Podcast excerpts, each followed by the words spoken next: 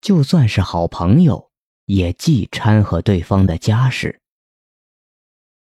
江小姐的老公有了外遇，去意已决。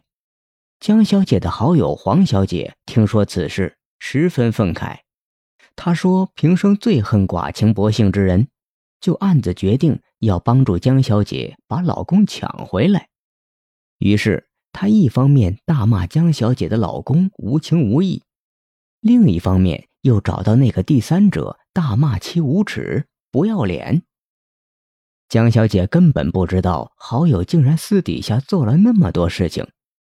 她一方面想尽量挽回老公的心，另一方面却要承受老公越来越可怕的冷漠与疏远。后来，老公无奈地告诉江小姐：“我已经无法再接受你这样的人了。没想到你竟然如此无耻，煽动其他人来攻击我。”直到这个时候，江小姐才知道黄小姐做的事情。但她又能怎么样呢？虽然她心里埋怨好友多事，但嘴上只能感谢对方的一番好意。后来，江小姐找到了一个更好的伴侣。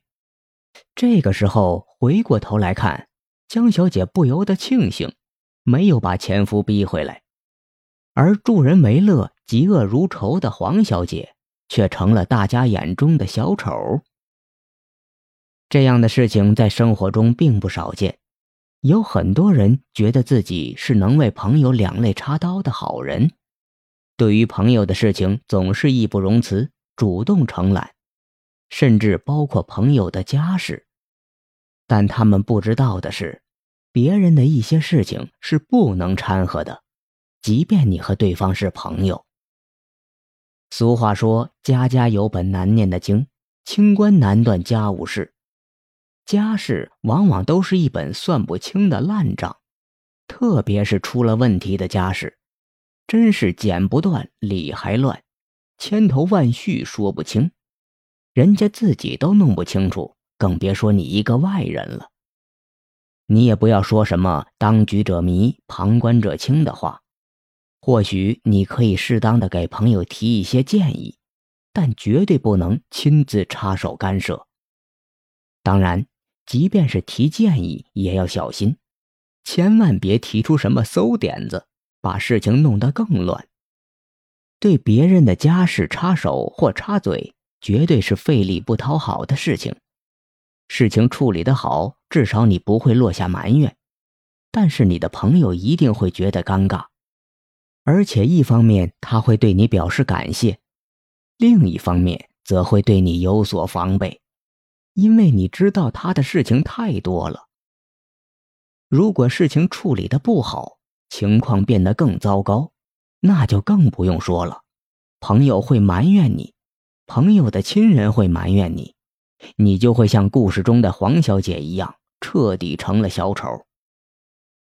科学家的研究为我们的观点提供了更充分的证据。根据科学家的研究表明。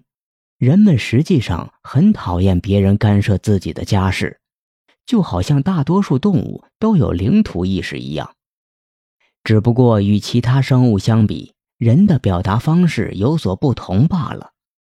人最基本的领土意识就是家庭，谁若未经同意闯入他人家里，轻者遭责骂，重者恐怕要遭到一顿毒打。即便对方是自己的朋友。如果不被允许闯入我们的家里，我们心里也会十分不舒服。假如对方干涉我们的家事，就如同干涉领土主权一般，会令我们心生厌恶。因此，如果不想让朋友讨厌你，就少掺和对方的家事。就算朋友请你提什么建议，也不要乱开口，能够避免就尽量避免。如果你发现了朋友家里的某些秘密，也不要随便乱说。有些事情看在眼里，记在心里，烂在肚子里，这样最好。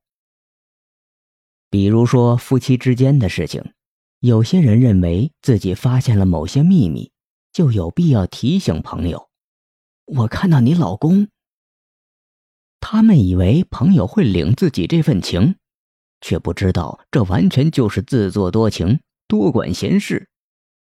不要以为凡事只有你最清楚，要知道，日夜待在一起的两个人，对方有什么变化，有什么不对劲，当事人永远是最先知道、最先感受到的人。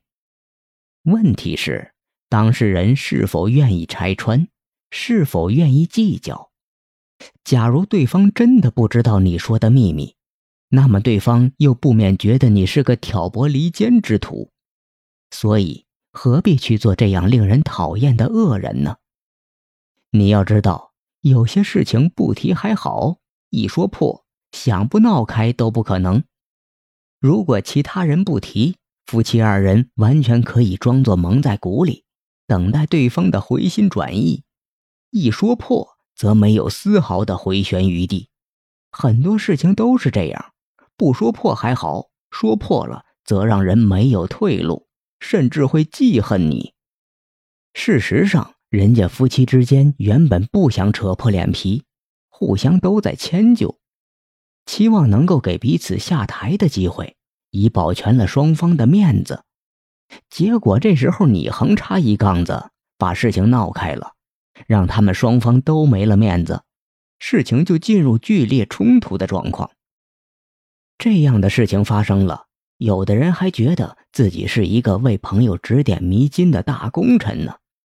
然而，像这样的大功臣，稍微懂点人情世故的人都不愿意当，而且这样的大功臣也不会受到朋友的欢迎，因为朋友会觉得你知道了他的丑事。心里会有疙瘩，谁知道你这张大嘴巴会怎么宣传呢？做人要厚道点儿，少掺和别人的家务事，特别是不要挑起矛盾。朋友之间不分彼此，这通常是一句客套话。事实上，无论关系多么好的朋友，都会有彼此之分。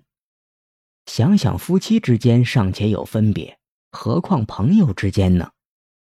比如对方骂自己的恋人，但是你不可以跟着骂；对方对自己的长辈不满，但是你不可以不满。这是最简单的人情世故。